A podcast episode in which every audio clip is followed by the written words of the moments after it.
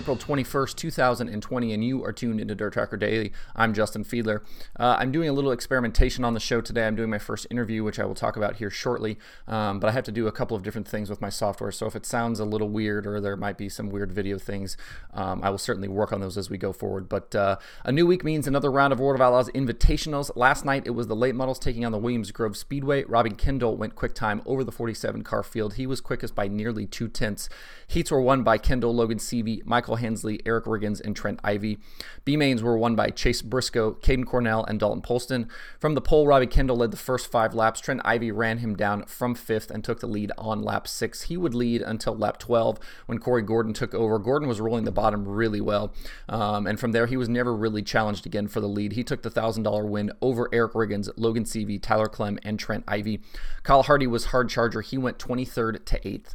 Uh, tonight, the World of Outlaws sprint cars take their turn at uh, Williams Grove on iRacing. You can watch that live on Dirt Vision at 7 p.m. Eastern as part of your Fast Pass.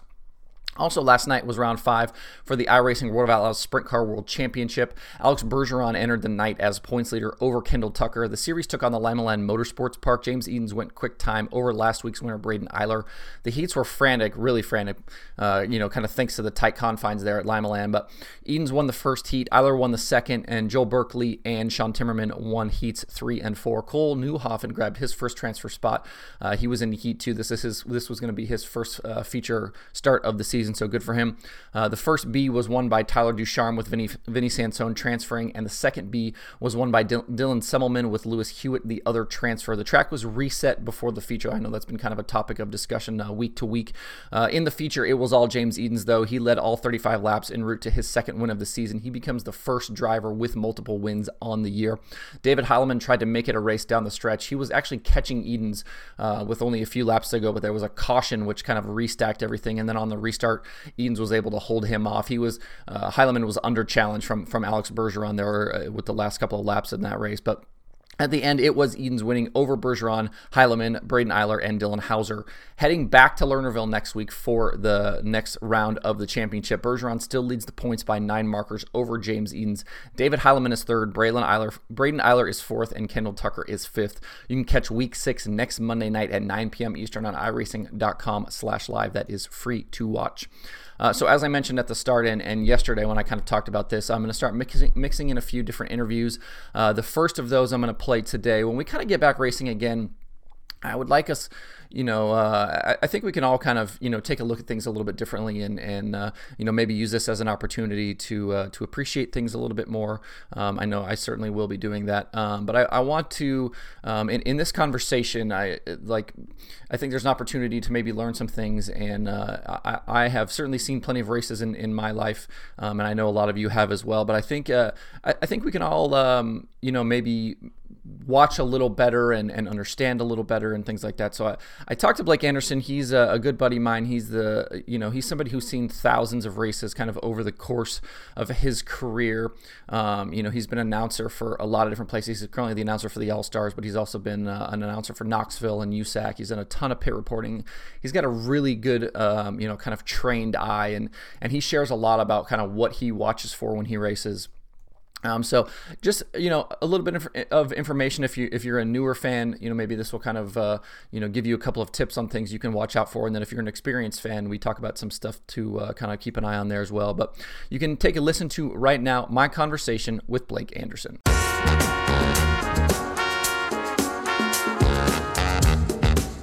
Joining us on the phone, uh, Blake Anderson, voice of the Ollie's Bargain Outlet All Star Circuit of Champions. Is that something where when people introduce you that you're like mad if they don't mention the sponsor name? Oh, I wouldn't say mad. It's nice when they say it, though. I mean, I guess you know, you think. Uh, I think you can attest to it, Justin. It's not easy to find sponsors this day and age and find companies willing to spend money. So I, I think more so they deserve to have their have their name said. I mean, they're spending a lot of money supporting our sport. Yeah, I just I, I figured since you're kind of like half announcer, half marketing guy, maybe that would be something that would stick under your craw. it, it, it, at times it does. I guess it's probably one of those things more so depending on the mood you catch me in. I'm not in a yeah. bad mood very often though. Uh, so when we kind of go back racing here, my, my kind of uh, my th- thought with this conversation is is I want people to you know have, like, let this be an opportunity to maybe educate themselves a little better, maybe be a better race fan on the other side of this, and and somebody like you who has seen so many races over the course of their career, like obviously you have a very educated eye, um, and so I'm curious, you know, first of all, do you have any idea how many races you've seen in your life? Oh man, thousands. I mean, I'll say I know two, summer 2009 and summer 2010 when I was um, when I was in my first two years of college. My parents had moved, so I basically I lived at college during the summer and just announced racing and worked at our family Ford dealership. Uh, I was getting to I think I was over 120 races both those years. So I mean, it, it's it's got high, but I don't know. It's hard to put a number on that. I mean, we growing up we usually hit 25 to to 40 races depending on the weather. My dad and I. Not a ton though. Central Iowa is nice because we never really had to go more than an hour to see a race on three or four nights a week. And so, and if people don't, you know, obviously, you know, right now people probably know you as the voice of the All Stars, but you've also been the voice of Knoxville. You've been, you know, you've done stuff for USAC, and then obviously, you know, the the pit reporting and things like that for Dirt on Dirt and Dirt Vision. Is there anything major that I'm leaving out there?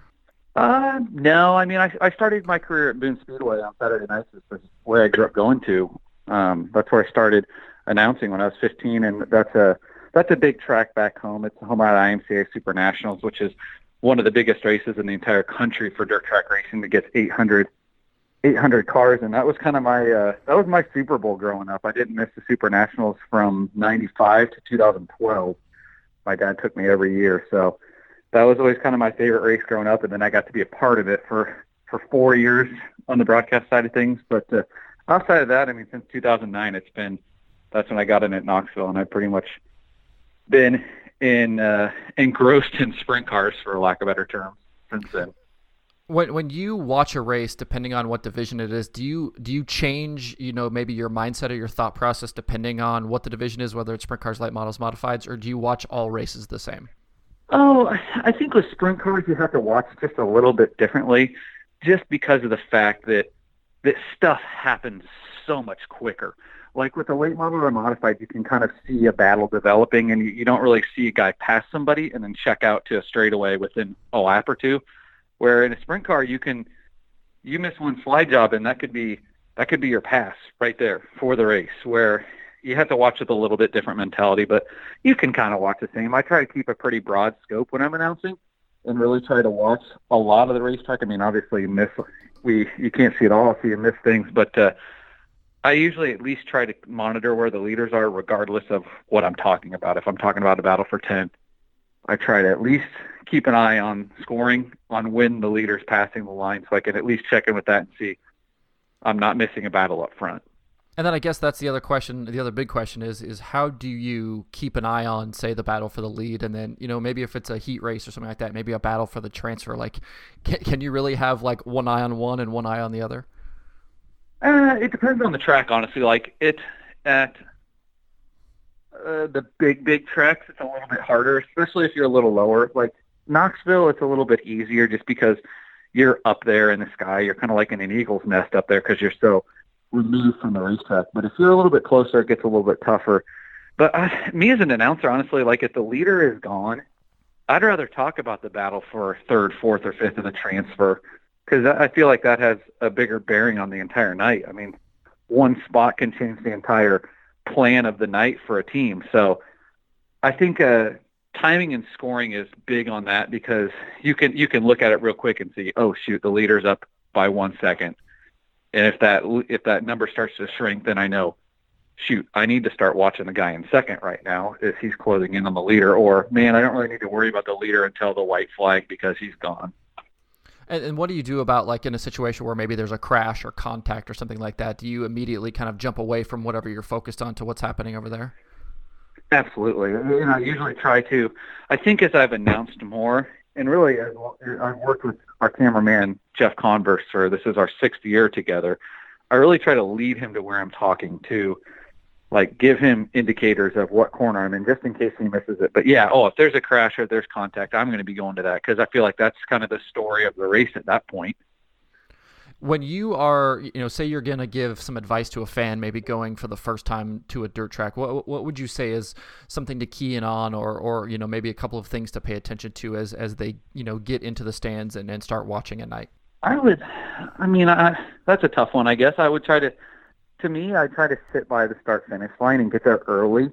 The earlier, the better, because most of the time, say it's earlier in the night, you're going to hear a guy like Johnny or myself kind of talk through the night of what's going to come up and and what's going to happen through the night. Because I guess the way I look at it is, you have to treat every night like it's someone's first night at the races, because odds are there's someone that hasn't been there very much. So whether it's a fan that's been to a thousand races, you kind of have to cater more to the fan that's never been there or been there once because that's the fan you're trying to keep and you're trying to grow them into being that fan that's been there a thousand times. But the earlier the night you can get there, the better, just because you've got a better chance of really understanding what's going to happen through the evening and then say, you know, if you're if you're talking to a fan that's going to a race for the first time, and you know maybe they don't know the drivers, is there like a you know maybe some sort of idea or strategy for like who they should kind of lock into on to watch? I mean, is it just leaders and things like that until you kind of figure out who people are? Yeah, I would say that because I mean you can kind of figure out who's going to be good. I don't know. For me, I like to do a little bit of homework, I guess, watch some highlights and kind of figure out, and that's how kind of figure out who's going to be who's going to be good. But a lot of people don't do that, so I feel like as a fan, your first initial reaction of going to a racetrack is going to be to watch the leaders because you don't really know any better, I guess. And then when you, uh, you know, uh, have you been in a situation where maybe you showed up somewhere to announce and you and you didn't know the drivers, or maybe you didn't know some of the drivers? Is that you know, is that something where you you can do that on the fly, or do you always try to have some level of information before you go in? I would. It's been a while since I've had to do that. Justin. But uh, I mean, more recently, not really, just because it's kind of more. I'm more routinized now. I know what's coming. But I'll say back when uh, when I was in college, there, 2000 summer 2009 and 10, when I was really literally announcing anything I could get my hands on, whether it was a modified race on a mon- on a Monday, Tuesday, Wednesday, it didn't matter. Modified sprint cars, I would announce it because I just wanted to be at the racetrack and wanted to grow. There were a couple nights where it was like, okay, yeah, I got there, and I didn't know a ton about the drivers in the field because at that point it was it wasn't as easy to find information. Information wasn't as readily accessible. Back then it was accessible, but just we're lucky now that it's so accessible through social media and there's so many different channels you can go down. I mean, back then not a lot of guys had driver websites either, so but uh, really the last five years it hasn't been. I will say, really the last time I kind of went into an event where I could think of where I was overwhelmed before I got there would have been uh, DIRTcar Nationals 2014, I think was my first one, when World Racing Group brought me down to announce the modifieds. And that was back when they were getting like 90 modifieds. It was, mm-hmm. whoa, I know 15 of these guys, maybe at most. and I grew up in modified racing, so that was a little overwhelming. It was, but it's a challenge to embrace. Yeah, and I, I, kind of something maybe for more advanced people, like you know the as you're watching, obviously you know you've got notes and things like that in front of you, but the the race itself is going to give you quite a bit of information, and and I'm I'm curious how you watch for like guys kind of changing lanes, and you know how the racetrack is changing, and then you know certain things, you know like for with sprint cars, for example, like if got if somebody's got their you know their wing moved around, or, or you know if there's any visual cues, how do you kind of spot that stuff uh, from from where you're sitting? I'll say, I mean, to, to say for lane changing, I guess since that was your first one, I usually try to watch the cars in second, third, fourth, because those are, I feel like those are going to be the guys a lot of the time. They're going to be hunting around the racetrack to try to find something where the leader's not going to be as prone to moving around the racetrack because they, they're obviously leading. So what they're doing is working. But a guy in second, third, fourth, some of those times they're not going to want to sit there and ride around in second. They're going to be hunting around the racetrack. Moving a wing back, I think I see that more in Ohio, and I'm more, I'm more, I think, adjusted to looking for that. Where not so I didn't see it a whole ton, and you're a little bit so far removed, and I'm maybe the not the best at indicating a wing being back because I don't really, I guess, it's not something I look for a ton, so I don't mention it a whole ton, just occasionally. But and really, the lines, I mean, you can watch through the the middle middle of the front part of the field to see guys moving around is that something too like you know for example like with the midgets where they've got you know the knobs where they can adjust shocks like is that something you can see you know from up there if you know if maybe somebody's rolling around under caution you know spinning those around? Eh, no not real. I guess for me i've never looked for it. I guess i just assume the guys that it's pretty much everyone but the leader is going to be adjusting shocks because in USAC you can do that. They've got uh, they've got the adjustments in the car where we don't have that in wing sprint cars. We just have move the wing around and you've got what you've got. But USAC has that option where it kind of puts it in the driver's hands, and I think that benefits the smart drivers because they know how to tune their car to get their shocks where they need to be. But I don't think it's something I guess I've ever really looked for. And part of that is I'm you know we're on the outside, so you can't really see their hands the best because you have the right side of the car protecting their hands. Where if you're on the infield, say you're a photographer, you can maybe see that a little bit better because you've got a better view into the cockpit and can see what they're doing with their hands. Yeah. Um, just last question. You know, if, if somebody's sitting in the stands, what do you think are the must-haves? Like, is timing and scoring a must-have? Is you know the night's program a must-have? Like, what's something you think would would benefit somebody sitting in the stands to to really kind of help keep up with the action through the night? Must-haves, first-time fan. I would say. Not, not, day, not even first-time fan. Maybe, I mean, any fan really. Just someone new. Okay, so I would say before 10 years ago, I would say the program would have been a must-have. I mean, that's how you're going to learn who's going to field. But now, as you mentioned, we've got live timing and scoring. I would say that's your must-have just because 99.9% of the time on live timing and scoring, it's going to have the car number and the name right there so you can see it readily accessible where a lot of the times the programs don't have the entry list or maybe they have an expected entry list per se, but it's not going to have all the cars in there. So it's going to have some, some riffraff in there you don't need. But with live timing and scoring, it's going to tell you who's on the racetrack, where they're running right away. So you can look you can pair numbers with names and schemes right now. Bang, bang, bang. You can say, oh, shoot, Donny Schatz is in third right now. What's the third car on the racetrack? Oh, there he is. That's what his car looks like. So I feel like live timing and scoring is pretty important if you're a if you're a fan in the in the grandstands and you don't maybe know the drivers the best. Cool. And that's one thing I think I've adjusted to myself. I, I watched live timing a little bit more when I'm at the racetrack especially if it's a track, uh, if it's a place where I'm new to per se, and I know I'm going to need some of those drivers. Lifetime scoring is nice because I can immediately pair up who's who right away rather than having to ask. Is that something too where you're maybe keeping an eye to see like if somebody's moving up or you know if, if maybe it's a battle like further back that you're not paying attention to, but you see somebody maybe make a pass or two? Is that something that timing and scoring can kind of key you into? Absolutely, and and really uh, when we go to yellow, there, I kind of have a process of how I go through things. I usually I'll fire off our tweet of what happened.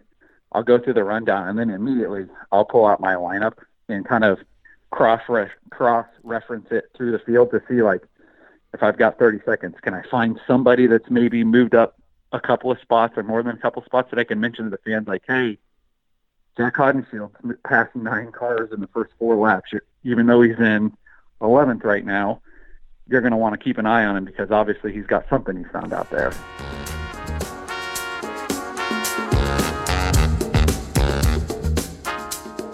Well, thanks to Blake for joining us. I certainly appreciate him taking the time out of his day to uh, to talk to us. I um, I think there's a lot of good information in there. Definitely some things I learned as well.